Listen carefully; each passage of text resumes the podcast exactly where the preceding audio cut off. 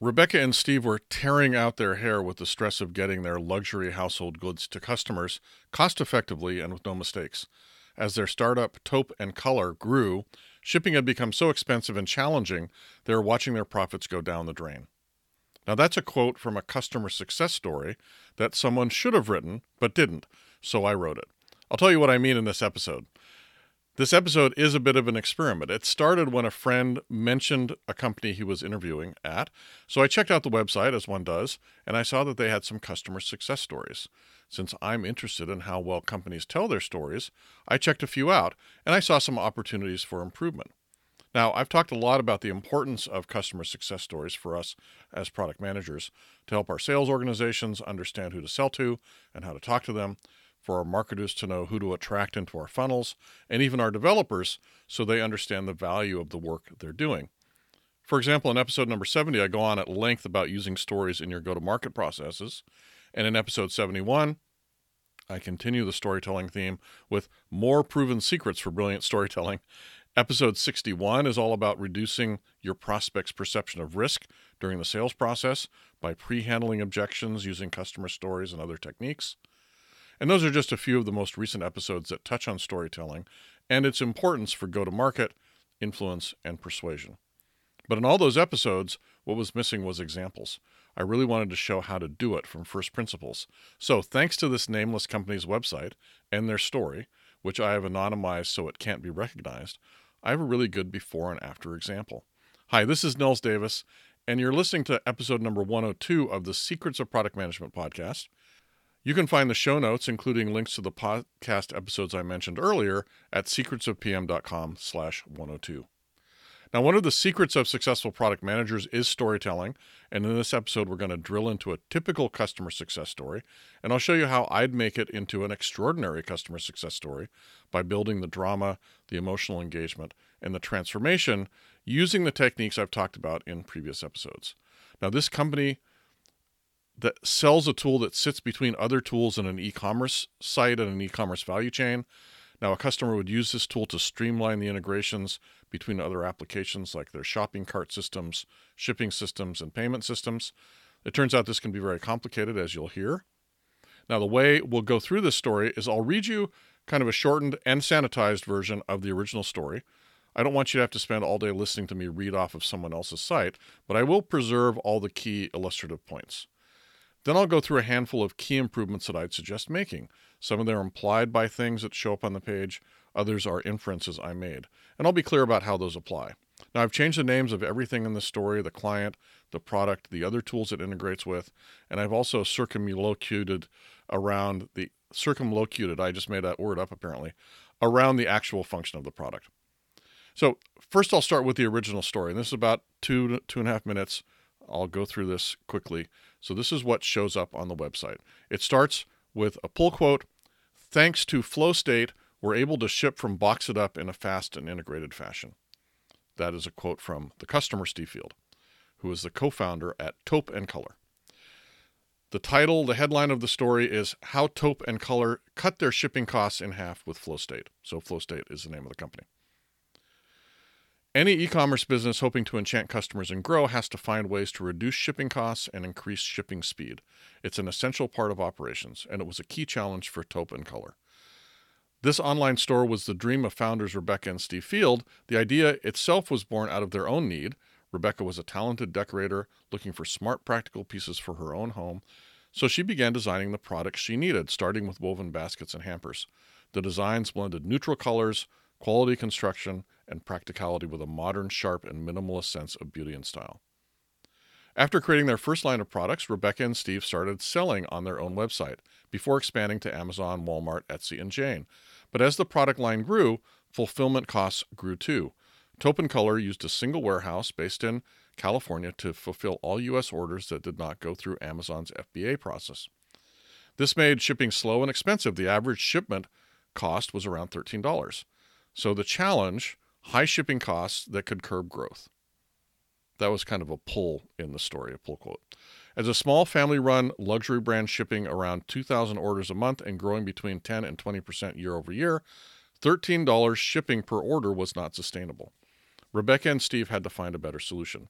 They had to find a partner that could save them money and help get products into the hands of customers faster. After thorough research, they chose Box It Up. We decided to use Box It Up mostly because of the fulfillment prices. They're really competitive, fast, and do a good job with their customer service and taking care of what we need. Now, one confusing thing about this story is it's not about Box It Up. The story is really about this other product, which is called Flow State, right? So that's a little bit confusing, but just wanted to, and there's going to be another product mentioned as well that also is not the, what the story is about. So that's an aside. Back to the story. We decided to use Box It Up mostly because of the fulfillment prices. They're really competitive, fast, and do a good job with their customer service and taking care of what we need. So switching to Box It Up from their current warehouse could cut shipping costs in half, and it was going to make delivery outside of California faster too. But there was a challenge. To use Box It Up, and Color had to connect it to Package King. They were using Package King to aggregate orders from different stores and marketplaces, including Etsy and Jane. Box It Up, on the other hand, did not have a direct integration for Package King or plugins for Etsy and Jane that would let them connect directly. To make use of Package King's features with Box It Up's warehouse system, Taupe and Color needed to get them to talk to each other. The connection had to be smooth, reliable, and robust. Anything less would negatively impact operations and customer experience. And that's where Flow State came in. Flow State, of course, is the company that is writing this success story. So, Flow State provides fast, reliable connectivity for e commerce businesses that syncs orders, inventory, and products between 3PLs like Box It Up, fulfillment services like Package King, financial applications, ERPs, and many other services. It also provides advanced capabilities like order routing, fulfillment alerts, and end to end visibility. The solution, again, this is a pull quote the solution choosing the right delivery partner and flow state. So Rebecca and Steve used flow state to connect Package King and box it up so that Taupe and Color could decrease the cost of shipping and improve their operations. Flow state helped decrease stress levels too. There's less to worry about now. The orders just happen. You can just relax and let it flow. There's not the worry of doing it manually, making mistakes, double shipping, or shipping an order late. Flow state keeps Package King and Box It Up in sync so we can let go of the operations side and focus on what matters. And that's the end of the original story. So, a few observations about this story. The most important sentence was kind of the last one. There's not the worry of doing it manually, making mistakes, double shipping, or shipping an order late. It was not the final sentence, it was next to the final. That is the most important sentence. It's the last line of the story, the next to last line. And all of those problems are mentioned at the very end. I think this represents some missed opportunities. So I interpret this quote to mean that since these bad things are not happening anymore, they were happening before. So, in addition to shipping being very costly, which is what the headline is about, Rebecca and Steve were also facing a lot of mistakes, errors, and stress because of this situation. It wasn't just about the cost. And the line, we can let go of the operations side and focus on what matters. Now, I'm going to infer that this is another problem or frustration they were having, which was that managing orders and shipping was taking away time from designing and building new products for their market. Not only frustrating, but potentially disastrous from the point of view of being able to continuously meet the market demand for new items. There's also a throwaway line in the results, not formatted as a quote. Flow state helped reduce stress levels too. I'm going to infer that the client actually expressed this as a problem as well. So we have the headline that talks about cutting shipping costs in half, but aside from that, nothing that really speaks about the impact of this problem on the company until the very last line of the story. It also expresses this transformation as the absence of those problems mistakes, late shipments, and double shipments, but not as a positive transformation for Rebecca and Steve. So, what am I going to do to transform this story? So, I'm going to take all these observations and the few small inferences I made, I think you'll agree those inferences are likely justified, although I have one more big inference that is an example of something that I'm sure I could get some some information, a quote from the customers about. And I'm going to rewrite the story. So one of the things I often say about the customer success stories you read about on companies' websites, they left the good stuff on the cutting room floor. I have high confidence that Steve and Rebecca talked about their stress levels that they were highly concerned about the viability of their company in the conditions. that they were super frustrated with the shipping problems that were happening and causing customer dissatisfaction. But those emotionally engaging complaints didn't make it into the story as published. It's because technology marketers think that buyers use rational decision making to choose the solutions they buy, and this is, of course, actually not correct. One of the fundamental rules of thumb about persuasion is that people make decisions emotionally, then justify their decisions rationally. So, to move a prospect over the finish line, or even to get a prospect to express interest in your product or to have interest in your product, you need to appeal to them emotionally. You can't just use facts. So, using all that information, here's my version of that story. I left some of the narrative parts out about how the company was started and things like that. That would be added back in. So here's what I came up with. It's not totally polished, but I wanted to show how I would transform the story given what I was able to read between the lines and a few inferences that I make. So here's the new version. Rebecca and Steve were tearing out their hair with the stress of getting their luxury household goods to customers cost effectively and with no mistakes. As their startup, Taupe and Color, grew, shipping had become so expensive and challenging, they were watching their profits go down the drain. Manually getting all their shipping and fulfillment solutions to work together resulted in mistakes like late shipments and double shipments. The business was becoming about managing shipping rather than creating amazing products for their clients. Now, after some research, Rebecca and Steve chose Box It Up shipping platform as a key component of their solution due to its ability to significantly reduce their shipping costs. But because it had no connection to Package King, their aggregation platform to collect orders from different stores and marketplaces like Amazon, Etsy, and Jane, they continued to have to manage the process manually. Their costs went down, but their stress went up, and the errors didn't stop until they found FlowState. With FlowState's smart connectivity and integrations, including to Box It Up and Package King, their marketplaces like Etsy, Jane, and Amazon, and the other key components of and Color's value chain, the story changed immediately. No more late shipments, no more double shipments, and no more stress. FlowState keeps all their systems in sync so they can let go of the operations side and focus on what matters.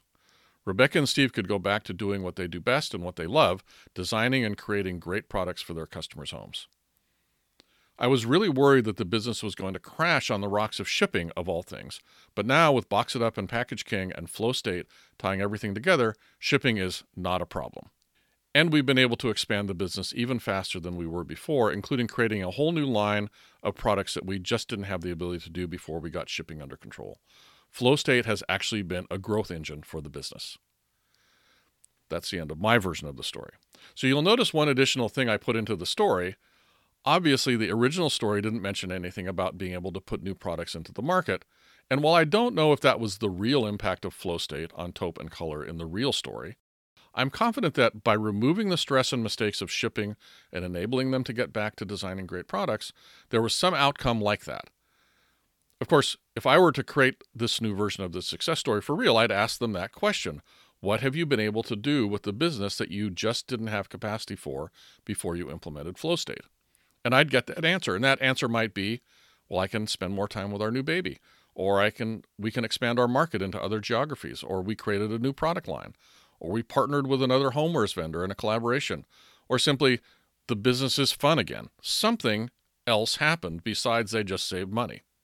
So, what did I do with this story? Well, I did roughly five things. First of all, I strengthened the problem solution transformation structure. This is the fundamental story structure. But even though the original version did have a problem and a solution, the transformation itself was weak, and the problem section left a lot of great material on the cutting room floor, as I mentioned before, and actually put it in the end. All of the implications about problems that were hinted at in the original last paragraph, I moved them to the beginning of the story to make the problem much more dire. I also made the solution into two parts. The first part was finding the right pieces, which was pack, box it up, and package king with the focus on saving costs, but then realizing that major obstacles still remained. And then I made flow state more of the star of the show until they found flow state. One of my favorite kinds of sentences to put in there. In a great customer success story, the customer's discovery and application of your solution is that last thing that happens before the transformation. How they were failing before your solution is interesting, that's the problem piece. How their lives transformed after the solution is interesting. How they actually implemented your solution is not very interesting. It's boring. So, the struggle beforehand, then they find your solution, and then the transformation. So the finding your solution typically, particularly in a short story like this, is one sentence or just a couple sentences. And then finally, in the transformation section, the final section, I made sure to pay off all the issues that were plaguing them in the first part the late shipments, the errors, the cost, and to show that they gained even more. In this version, obviously, I said that they were able to expand their business, which I did make up, but there's always something more that they achieved or experienced, and that's what makes it a meaningful transformation. So I hope this rewriting process made sense and gave you some ideas about how to improve your own customer success stories. I'd love to hear your feedback on this process and on this episode and whether it really whether it worked for you. I love to help people make this kind of transformation in their stories. Customer success stories, product stories, and even the stories of your own accomplishments, the ones you might use on a job interview. If you have a customer story that could use improvement like this and don't mind sharing the process with the world, I'd even love to have you on the podcast and we can work on it live. I mean, we would work on it together. It would be recorded. I would edit it. It wouldn't really be live. So if you enjoyed that, I'd love to hear your comments on that. You can go to the show notes at secretsofpm.com slash 102. You can leave comments and complaints there. Or you can connect with me on LinkedIn and Twitter. I'm Nils Davis on both platforms. Please like, rate, and subscribe to the podcast on Apple t- iTunes or wherever you get your podcasts. And until next time, this is Nils Davis. Bye bye.